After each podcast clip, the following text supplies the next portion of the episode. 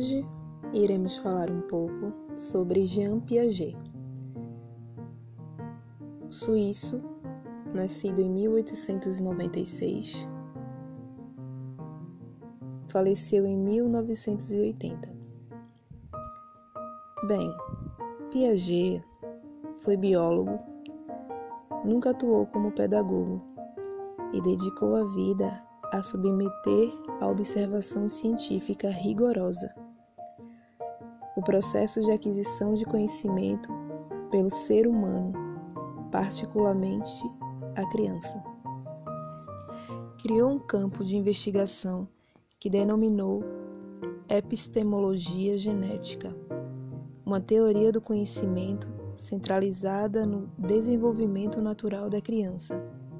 Segundo ele, o pensamento infantil passa por quatro estágios, desde o nascimento até o início da adolescência, quando a capacidade plena de ensino é atingida. Para Piaget, o conhecimento se dá por descobertas que a própria criança faz, um pensamento que outros pensadores já haviam intuído mas ele submeteu à comprovação na prática. Vem de Piaget a ideia de que o aprendizado é construído pelo aluno e é sua teoria que inaugura a corrente construtivista. Educar para Piaget é estimular a atividade, provocar a busca do conhecimento. O professor não deve pensar no que a criança é, mas no que ela pode se tornar. Essa foi uma citação do Lino Macedo. Agora iremos falar sobre um pouco mais a fundo sobre a teoria de Piaget de assimilação e acomodação. As crianças não raciocinam como os adultos e apenas gradativamente se inserem nas regras valores e símbolos da maturidade psicológica. Essa inserção se dá mediante dois mecanismos: assimilação e acomodação.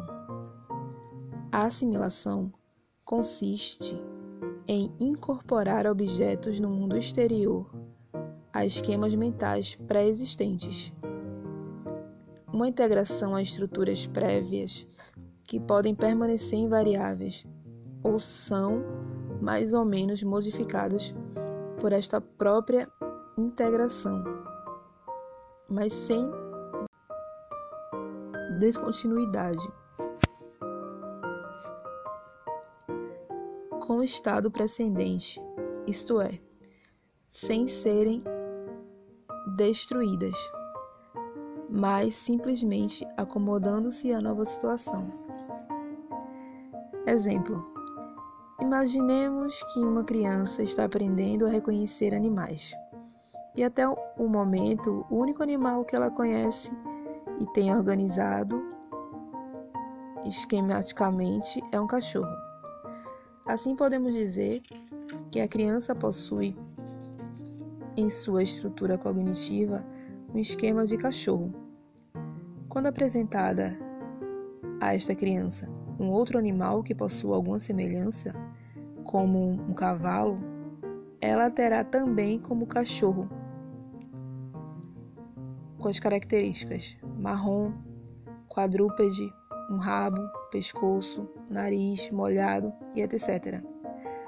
Notadamente, acontece nesse caso um processo de assimilação, ou seja, a similaridade entre o cavalo e o cachorro a diferenciação deverá ocorrer por um processo chamado de acomodação, ou seja, a criança será corrigida por um adulto e passará a acomodar aquele estímulo a um novo esquema cognitivo.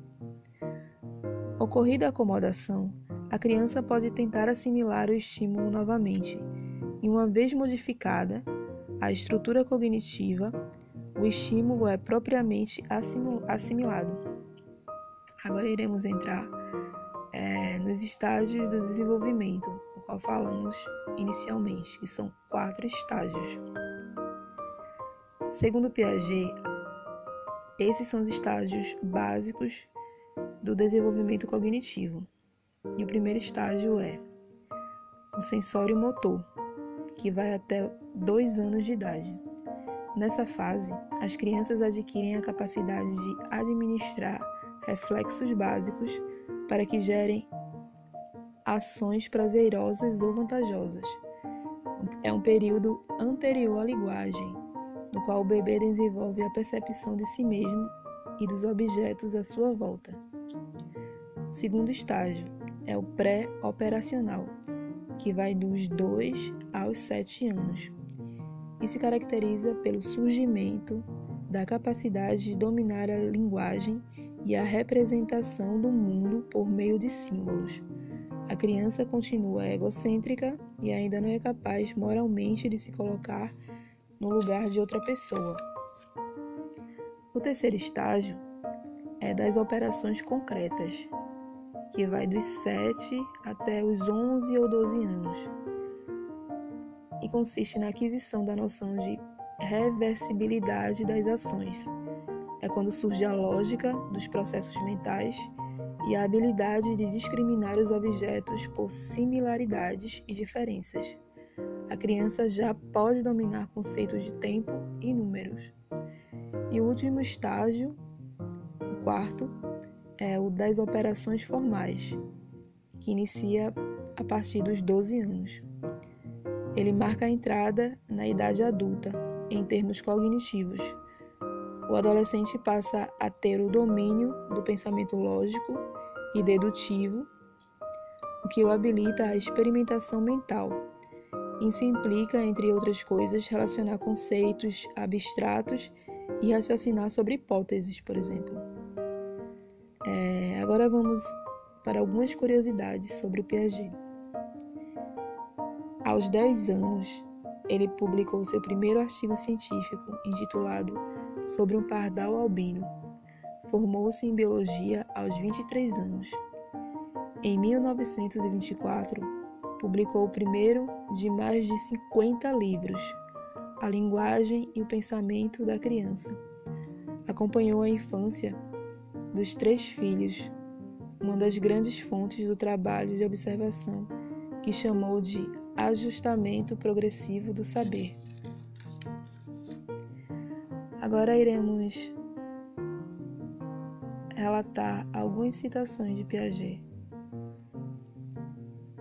Professor não é o que ensina, mas o que desperta no aluno a vontade de aprender. O ser humano é ativo na construção de seu conhecimento e não uma massa disforme a ser moldada pelo professor. A infância é o tempo de maior criatividade na vida de um ser humano.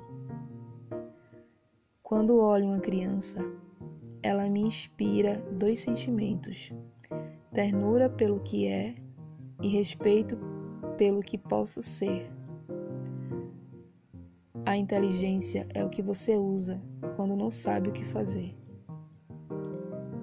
Cada vez que alguém ensina prematuramente uma criança algo que ela poderia ter descoberto, essa criança é impedida de inventá-la e, consequentemente, de compreendê-la completamente.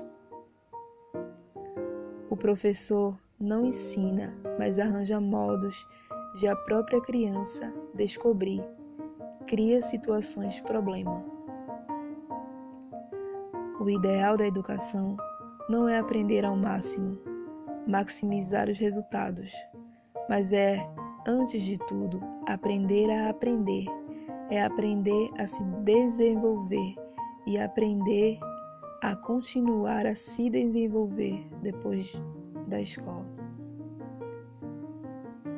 Se o indivíduo é passivo intelectualmente, não, consegue, não conseguirá ser livre mentalmente.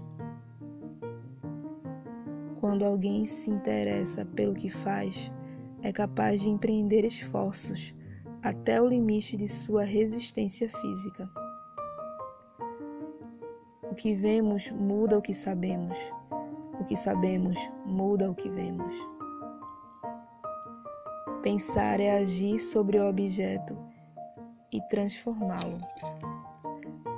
Essas foram algumas das citações reverenciadas de Piaget.